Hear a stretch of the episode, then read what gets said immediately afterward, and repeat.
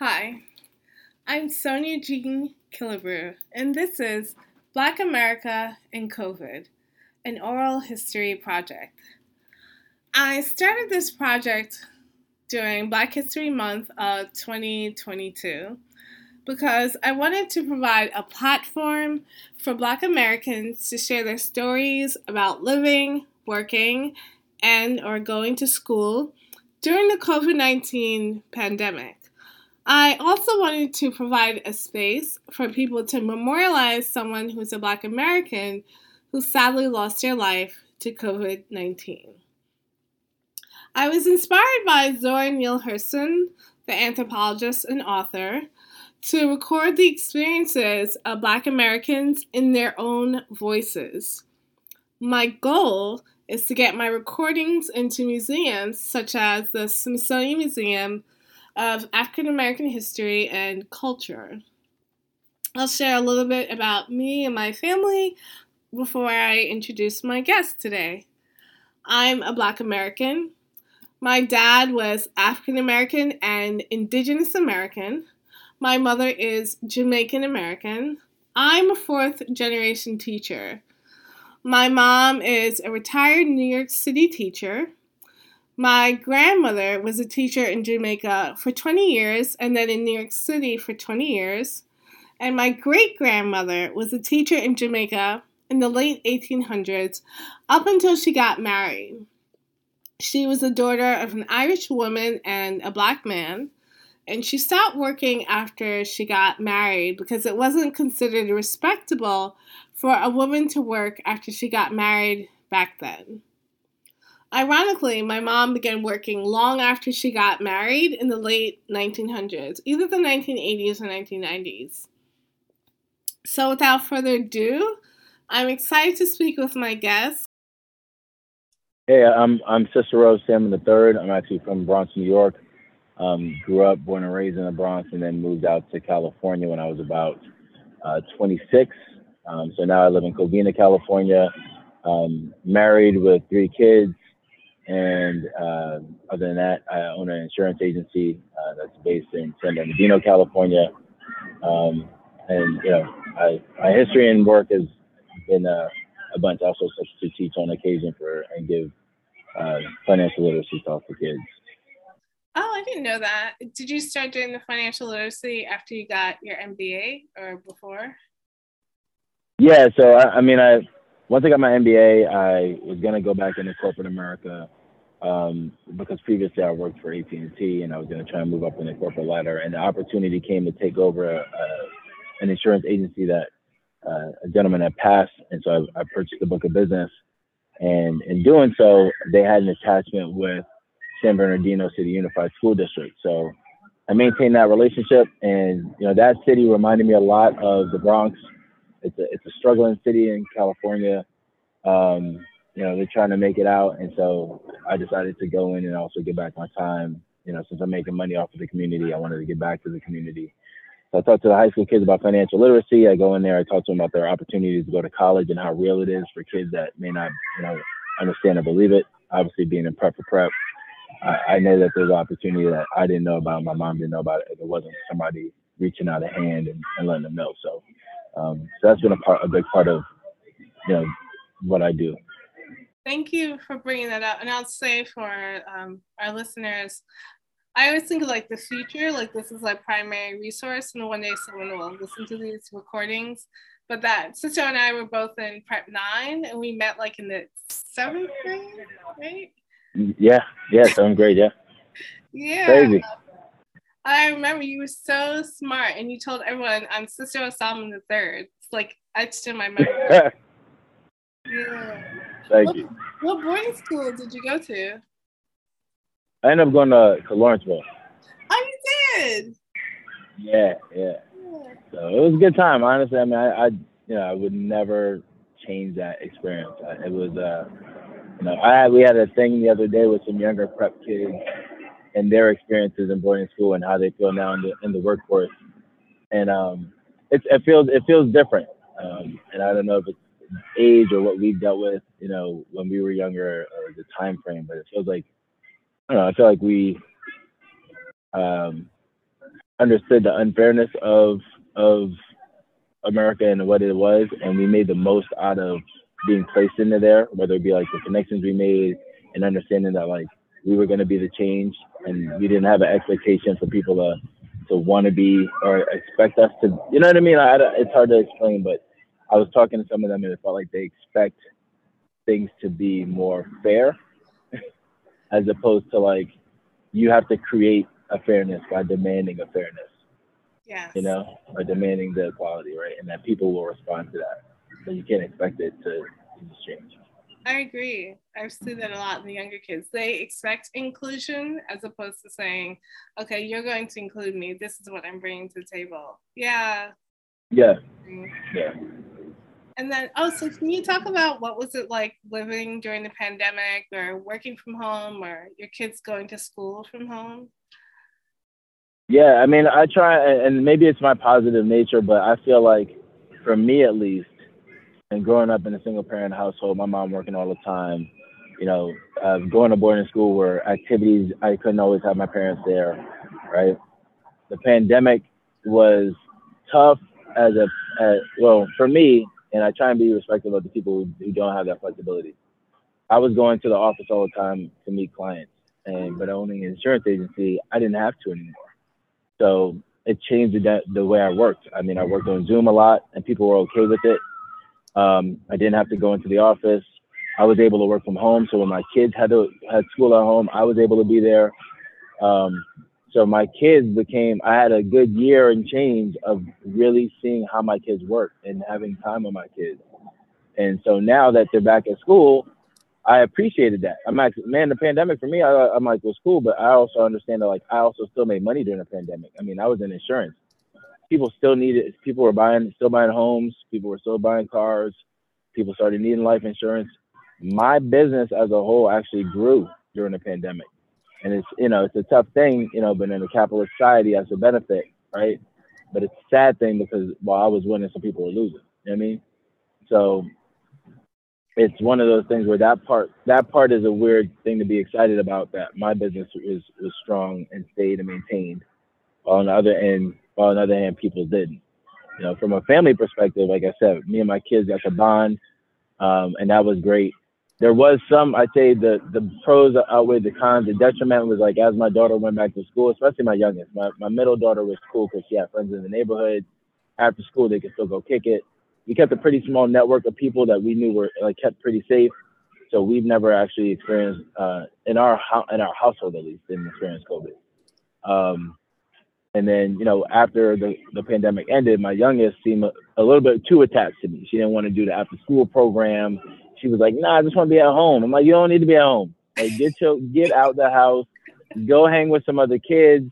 You don't need to be chilling with me." You know, so that but that but once we just put her, we found the after school program. And I was like, even if I got out early, like didn't have to work till late, I just left her there, like to like to the end of it. So that I was like, you need to spend more time hanging with these kids. So that was so I could see how when I hear about other kids not being able to, you know, having some issues acclimating, I understand, right? Um, but a part of it, you know, I feel like some parents didn't appreciate it and like just complained and instead of realizing that once your kids go back to school, you realize how little you see them. Like yeah. they're there at school all day, you at work, you come home, what eat dinner, and then maybe talk to them for an hour or two, and probably not because either they're on their phone or how many times do you really sit down and talk to your kids. I mean, really, you know what I mean? Like really have real conversations because you're trying to decompress from work and all that other stuff. So, you know, it was that was that was pretty amazing. Um, on the on the COVID side, from a from a you know. Uh, effect standpoint, you know, I had family members that did pass. I had friends that passed. Um, so you know, my my my grandmother's best friend, who's kind of like a second grandmother, she passed away from COVID. Um, I know a person out here that was in my Rotary group. Her husband passed from COVID. Um, in New York, also I had some my aunt's friends. Uh, uh, two of them passed from COVID. So, you know, mainly the East Coasters. I know had dealt with the, the, the fatalities more. Um, so it's definitely more real for East Coast. For the West Coasters out here in Covina, honestly, they didn't really respect it. They really took it for granted. Um, and it was a, I actually had a falling out with a group I was in because they didn't think it was, they didn't want to take it seriously. And I was like, yo, it's serious. Like, you know, you guys don't realize like in Covina and even in LA, it's a very separate uh, way we live where like I got to get in a car. I'm on my own. I know where I'm going, right? I'm not interacting with a lot of different people. And even if you work somewhere, you don't have to have these interactions with random random people. Whereas in New York, in the big cities, you do, right? Like you have to. You take a, a public transportation, even if you don't have public, tra- even if you drove to an office, you still got to get out the car, walk in, walk, take walk around the block, right, with people all around you, get in the elevator to right, and these things all created opportunities for, you know, the transmission, and and that became frustrating for for me about people who didn't respect how dangerous this thing was, while I knew it was real, you know, and until it started hitting people out here, you know, one off, then people started saying, oh, you know, it is real. But I'm like, it's a little too late now. Like, you know, and I lost, and you know, those are situations where those are people I'm, I honestly probably really, I'm glad I separated from, because um, I realized that that, because at the same time there was a whole like Black Lives Matter movement and all these other things that were going on, and as a black man in a community where there's not a lot of black men, you know, it, that also became prevalent, and they there's that intersectionality between that and a fight for equality and and you know and those things. And so that that shed a lot of light on my community um, and the people I was around. Right, people already knew, you know, kind of sort of going to boarding school. You always kind of know people that you're like, I think that they could change. There's some ignorance because they just don't know, right? And there's some people who you're like, as you become an adult, you're like, well, these people are actually way too old. They're literally not going to change, right? Like, if they're young and they're like that, you're like, all right, cool. There may be, you know, they just may not know. They just may not know a black man, right? They just may not understand that you know, it's not what you see on TV. You know what I mean? Like when I bring people out here, most of my friends that actually come out here that are visiting, like, are black men that all have educations, all have good jobs, all have families, right? So, and even in my community, it's mainly Hispanic and white. So even my local police department, it's weird because most of the crimes are white and Hispanic because it's a white and Hispanic area.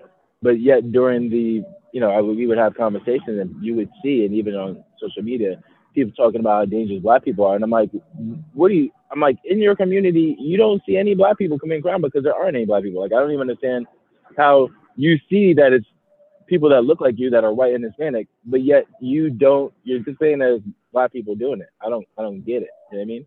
Wow. Like, I could see, yeah, I could see if you lived in New York or a city where you would see black people in the community and, and you may see a black person commit a crime and then associate that cool. But I'm like, you don't even live in that type of community.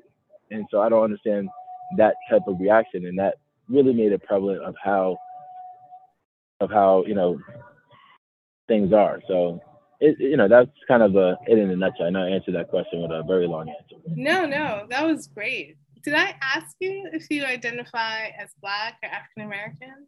Or how do you identify? Uh, I mean, I identify as black. I mean, my, you know, as I'm half, I'm half black, half Puerto Rican, and I, I just identify as black. At the end of the day, like I, I'm cool with any of them, African American, whatever. Like at the end of the day, that's that all, all of those are me, right? I'm not just one of them. Um, they all identify me, and you know, I, try, I, I, the Puerto Rican side tends to be an issue when I meet Spanish people that that don't have dark Afro Latino roots or don't understand. Especially like I said, out here there's a lot of Mexicans. They don't really mess with dark dark skin people like that. There's a very dis- big disconnect between Mexicans and dark skin uh, folks. And you know, it's a it's a sad struggle, but you know, I, I the ones that I live around tend to be open, like they ask me questions and they seem a little bit more trying to understand. But it's odd because there's like a random ignorance of like older people, and I'm like, do y'all have y'all never met a black person? Like it's just wild. It's wild to me, you know. And you know, being Puerto Rican is important too in, in, in culture. But I, you know, I talked to my mom about it. And, but the thing is, I always tell her, I say, ultimately, no matter how Puerto Rican I am, people just see the black first, right? And I say sometimes me telling people I'm Puerto Rican, especially in a Latin community, almost takes away from from the benefit of what they're learning about black people. Mm. Because the you know, me being one of the few black folk, and I joke my kids like why why I have my hair out, why I do a lot of that is because I want the community to see what a black person could look like, and not not the cl- close haircut, right? The the the clean look that they want, right? but the fact that we can be look this way and still own a business, still be engaged in the community, still be a good father, good right? Do all these things, and how relevant that is, and that if in those conversations I then tell them, oh yeah, I'm half Puerto Rican, then what that does is that that gives them an excuse as to why I'm I'm uh, a black man is good. It's like, oh, you know what? He's different, but that's because he's not all black. Oh. He's Latino like us, right? So then I worry about that, which I shouldn't, but I do because I, I want to make I want it to be understood that you know the black part is a Latino thing also. It's a Puerto Rican thing also. But if I tell you that I'm Puerto Rican, then you kind of want to make it uh, so now all of a sudden you want to associate it with your Latino, and you want to say, well, he's different because he's Latino, he's Puerto Rican, right? Not oh, that's a black man doing this thing, right? Because as a Puerto Rican, I'm still a black man. At the end of the day, that's you, that's what people see. A brown man, whatever. You see my complexion first. So that's you know, so, I, that's why I identify with that. It's so interesting. It wasn't until I got to college. I joined, I was in all the clubs. I was in the Asian Student Association, Black Student Association, and nosotras, like the Latina Student Association.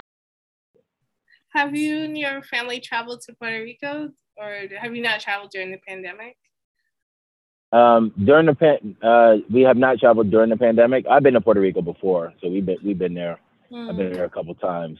You know, we've we've traveled a few places. We when uh, I was in college, me and my mom and my sister, and my nephew went to Spain before I got married and stuff. So we saw how it was in Spain as a, as a as a group. Uh, and it was funny there, just the difference between being Puerto Rican and you know the the language, the small language differentials. But it was it, you know it was it was nice. And Puerto Rico is always cool. It's just a weird city, you know, it's a weird kind of not state, but you know, uh, yeah, like territory. Commonwealth territory. Yeah, it's a commonwealth, so they don't get no love. They don't get a lot of love, but they right people still want to claim it. It's you know it's in a bad situation, it's, but yeah, um, yeah. You have to. You can go into the military. You can die for America, but you can't vote for the president. Yeah. Wild, right? Yeah. um, is there any, anything else you want to share? Any memorable stories about during the pandemic?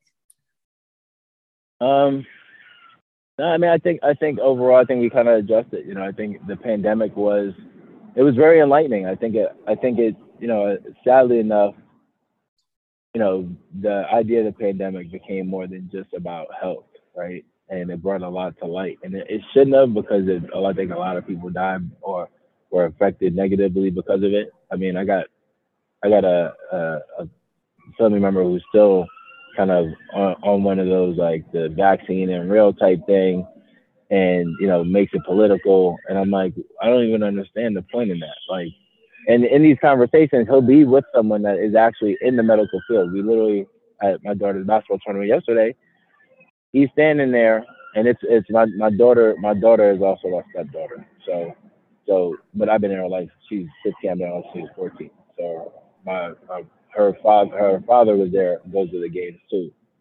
So we are there and he's kinda and not to put him on blast, but he's kind of a conspiracy theorist type dude. At least with this. And he's listening to another team member's mom who is a nurse. And she's saying how during the pandemic, because they were talking about the new variant and stuff, mm-hmm. and she's saying from a fact, she's telling him how they used to put people in the guest suite in, in like the, the the little guest shop where you buy stuff at the hospital because they mm. didn't have space. And she's telling him this. She's like, no, I'm telling you, like, I was literally there. Like, we would have to take the stuff out and put people and plug them in. Like, that's how crazy it was. She's wow. like, but now since the, you know, vaccines are out, she's like, we don't see it that bad. Like, people are getting sick, but not. And I'm looking at him, and it's like he doesn't want to believe someone who's literally telling them that. And I'm like, that's the problem, is that you don't want to believe it, and it has nothing to do with like fact. It's like because he's also you know talks about like the whole like government thing and the and Newsom thing and all this other stuff because in California people are like, you know, and honestly when it comes to politics, I'm I'm very much just American. I don't I don't follow either side. I try to pick whatever's best for America. I voted both sides of the aisle before. I just you know, but in that, I'm like, if you making bad decisions because somebody else made a bad decision, that don't make sense, right? Like, and that's what came out during the pandemic. You start to tell these people making bad decisions almost as a reaction to get back at someone that they don't even know. Mm. Like, it's like it's like, oh well, the the governor is hanging out with no mask, so why should I? Well, if he want to die, let him die. Like, why are you making a bad decision because he made a bad decision? Like, like he might have made a good, like, a good decision in regards to uh, policy and still be making bad personal decisions. We all do that, right? Like, I tell my kid to do something that I may be doing wrong. I tell my kid don't drink. I may have some drinks on the weekend, right?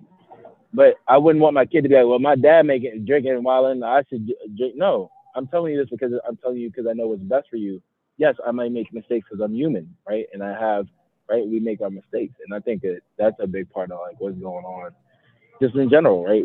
People feel this need to compete and to make decisions based on other people, like this worry, right? I mean, I saw my mom the other day. I think it's the same concept as like, like uh, you know, gay rights like, I'm like, why you care who somebody loves? Like, the, at the end of the day, it's not your business who I like or love or who I lay down with. It doesn't matter. Like, why do you care that much? So much so that you want to stop me or in or hinder me from that. Like, don't you have a life? like, don't you have your own person to love that you need to focus on instead of focusing on me? Like, that's that's stuff like that is crazy to me because I'm like, you know, and I think a lot of it, and it's this weird thing about capitalism. I, I go into rants, so just tell me to stop whenever. But I think about like how capitalism feeds into that. This need to compete against every, person. This need to have more than every person forces people to make bad decisions, even for themselves or against other people. And you know, my mom, like I said, I'm at church right now. My mom's and, and she's a she's you know she's Christian and she's and I'm like the crazy thing is how how against religion capitalism is the focus of of more profit and gain over everything else is totally a disconnect or opposing to the idea of giving everything or, or and, and sacrifice for others right and how that in itself is a, is a conflict that america deals with and that capitalism keeps winning right over the giving right and how the idea of talking about socialism becomes this danger as opposed to like, hey, how do we make it work and how that's not bad. And how in a country that has talked about freedom of speech and freedom of thought and freedom of, of rights, that at some point talking about socialism put people in jail. And you're like, wait, you talk about people should have freedom of thought, but you literally, when people talk about socialism, demean them and say it as if they're committing treason because why? Because they're thinking of a, op- a different opportunity. I mean, it's a, it's a democratic republic, right? If we wanted to vote to change our, our system of government, we we have the right to, right? Right? So how do you then demonize the idea, just the idea of changing changing how our economic system is, right? Just the idea becomes demonized. And that's because if, if we then do that, then everyone who has benefited from power, from that system, loses it. And that same fear of losing it is the same fear that generates the hatred towards like marginalized people that allows people not to have grace for people who are dying from COVID who, who aren't in similar situations. That lack of grace is all there because of this need to have more than everyone else mm. and that fear of losing it, right? Right. So yeah, there's a lot. There's a lot of weird stuff that came about through this pandemic. That like you know when you're home by yourself, thinking like, man, what what is going on? Like, why are people wild? Why why don't people seem to, seem to understand? Why know? Right, because like the COVID vaccine, that was socialism. It was free, but people don't think about it as socialism. Or the unemployment, yeah. that, that was socialism. Yeah you know, yep. like, but people don't think about it like that. The government helping you, that's socialism. But yeah, uh, interesting. Thanks. That's right. I'm glad you brought that up. I like it when people bring up like the socioeconomic intersection with the COVID 19 pandemic because it's something I think that we should all talk about because we're experiencing it. So why not talk about it? Um, yeah, yeah. Yeah. Um, Thank you. Thank you. My name is Sonia Jean Killebrew, and this is my oral history project, Black America and COVID. Thank you.